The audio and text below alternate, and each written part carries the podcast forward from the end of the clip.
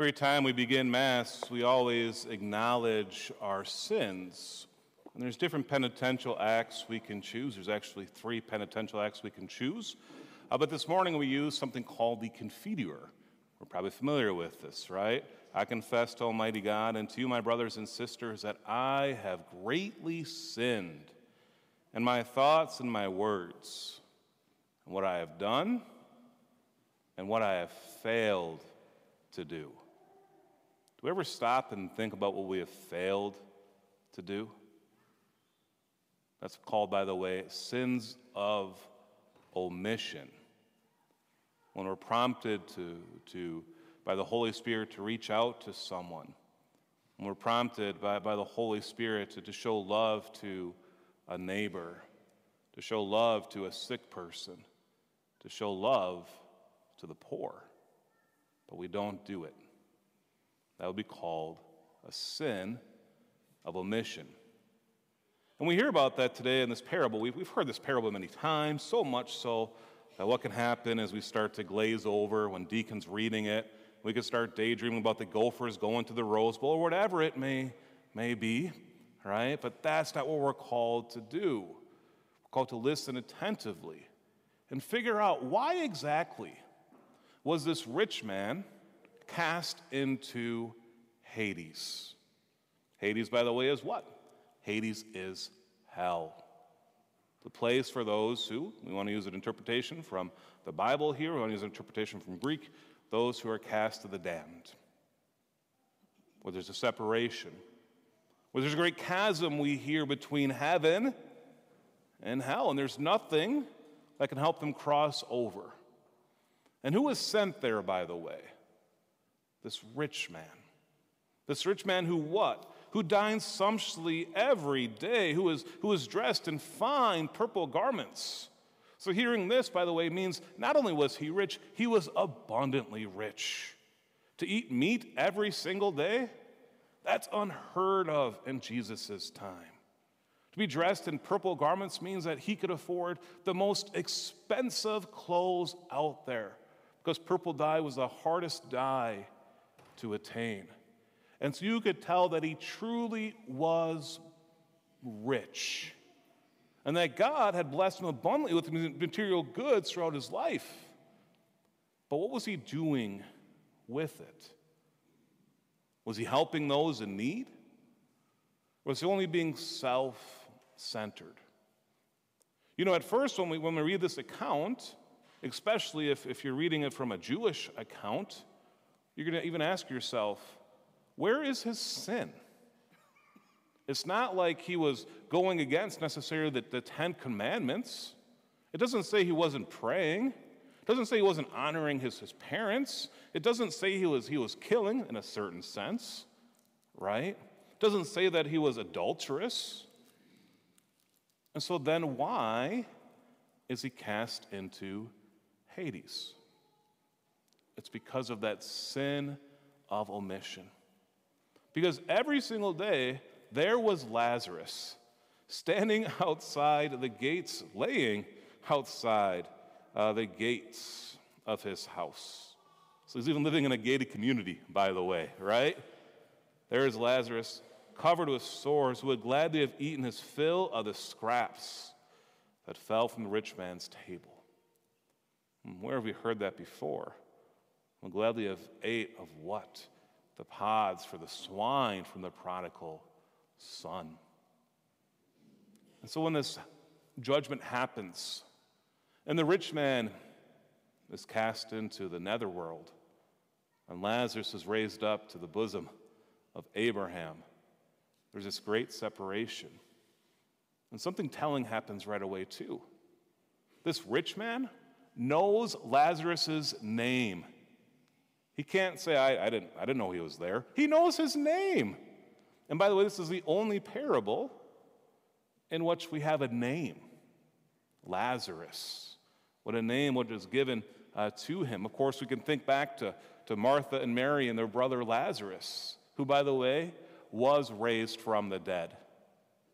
And still, they did not believe in Christ. Ooh, we could see some things happening here, can't we? Right? But there it is. And so, even this, this last statement if they will not listen to Moses and the prophets, neither will they be persuaded if someone should rise from the dead. This rich man now, who was in Hades, treats with respect and love Abraham, but he's still trying to treat Lazarus like a servant, someone who is below him, even though now he's above him in heaven. Why is he cast there? Yes, we could say because of the gluttony, uh, the sin of the gluttony, the sin of, of lo- living a life of luxury. But most importantly, living this life of omission, of loving your neighbor as yourself. Christ came to give himself completely to each and every one of us and not just the chosen people. He came into this world for the whole world to share his love with everyone. He is that perfect example of giving up one's life for one's friend. He wants all of us to be his friend. He treats each and every one of us as a son and daughter. And this is what he calls for us to do as well. We go back to those two main commandments that, that Jesus preaches about Love the Lord your God with all your heart, with all your soul, and all your mind. And for all we know, this rich man was doing this. But that second commandment, love your neighbor as yourself. And did this rich man see Lazarus as his neighbor? No. He saw him as someone who was below him someone who maybe he couldn't even touch because it's very possible, it's not for certain, that even Lazarus may have had leprosy. And so he couldn't go near those sores because what if I get it? And yet, what does Jesus do when he encounters lepers? He ministers to them, he touches them, he loves them in a way that we'd want to be loved, that he'd want to be loved as well. And this is what it means to be a Christian. This is what it means to, to be a Catholic. Not only loving the Lord our God with all of our heart, with all of our mind, and of our soul, but loving our neighbor as ourself as well. This is what St. John, the gospel writer, has to say about this. He says, I lo- the one who says, I love God and hates his brother is a liar. Have ever said those words? I hate, insert the name, insert the political party, insert, insert whatever. Oof, it's hard to love sometimes. And it's much harder to love our neighbor than it is to love God. It takes effort, it takes extreme effort to do it. Why?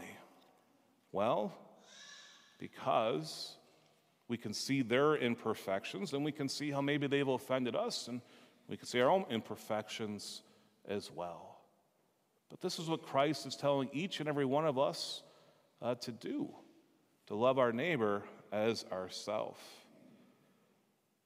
Saint Blessed, uh, Blessed Mariam uh, Columba, Columba Marmion, uh, says, says this. That is why we never forget this, for it is one of the most important parts of supernatural life. To abandon the least of our brethren is to abandon Christ Himself. To abandon the least of our brethren, brothers and sisters, is to abandon Christ Himself. And so, what we must do is reach out to those who are in need, those who are sick, those who are poor, those who are lonely. We must listen to those promptings of the Holy Spirit. And when we do this, we can love them in the same way that Christ loves us. I use a couple examples of, of saints and then a modern day person as well, I think we're all very familiar with.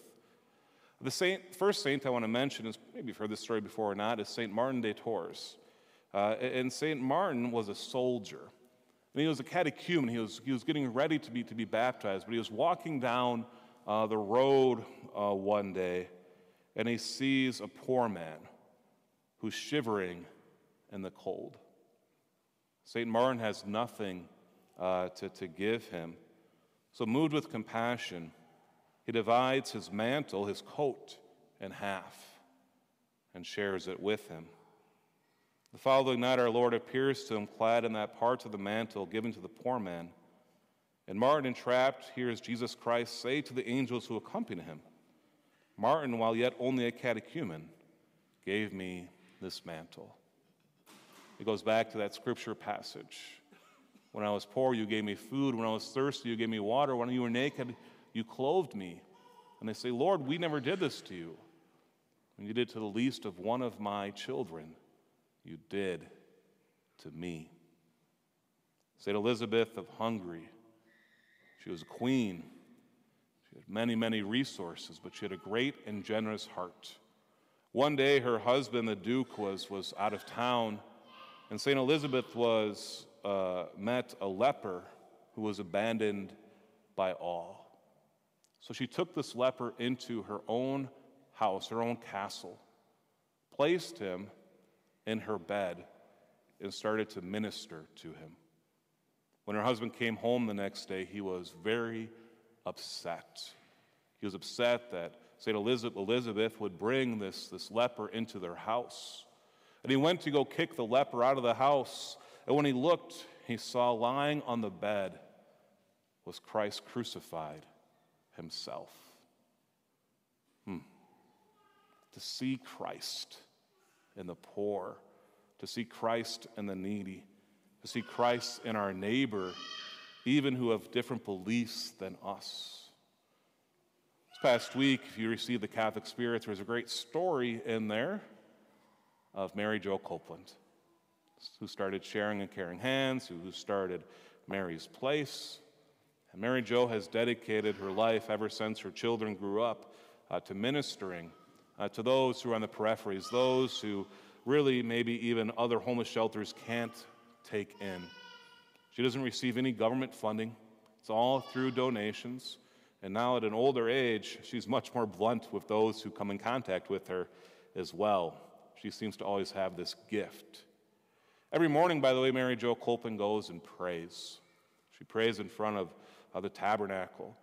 And then she'll go to the breakfast line at Sharing and Caring in Hands and she'll be there, and people flock to her asking her for help, a bus token, money for a suit so they can go interview, money so they can even go to a Twins game because they've never been to one and buy concessions. She doesn't care what it's for, she just wants them to be honest. And some she says yes, and some she says no to, but she always gives them something else. She gives them a rosary, or she gives them a prayer. Here are the ones that society may have abandoned, and there she is. Not living that life of a mission, but living that life of giving one completely to those around them. We all can't be Mary Jo Copeland, I know that. But who is the Lazarus in your life? Is there a neighbor in your neighborhood who you know is lonely, who has been widowed? Is there a coworker going through a difficult time? Is there someone in the hospital? Is there someone in your life that you know needs your love? Don't omit that love. Be with them, minister with them, love them, including those maybe that are really difficult to love. Mm. It takes effort. But we can do this when we go to Christ and ask Him for His help and we can respond generously, just like God responds generously to us.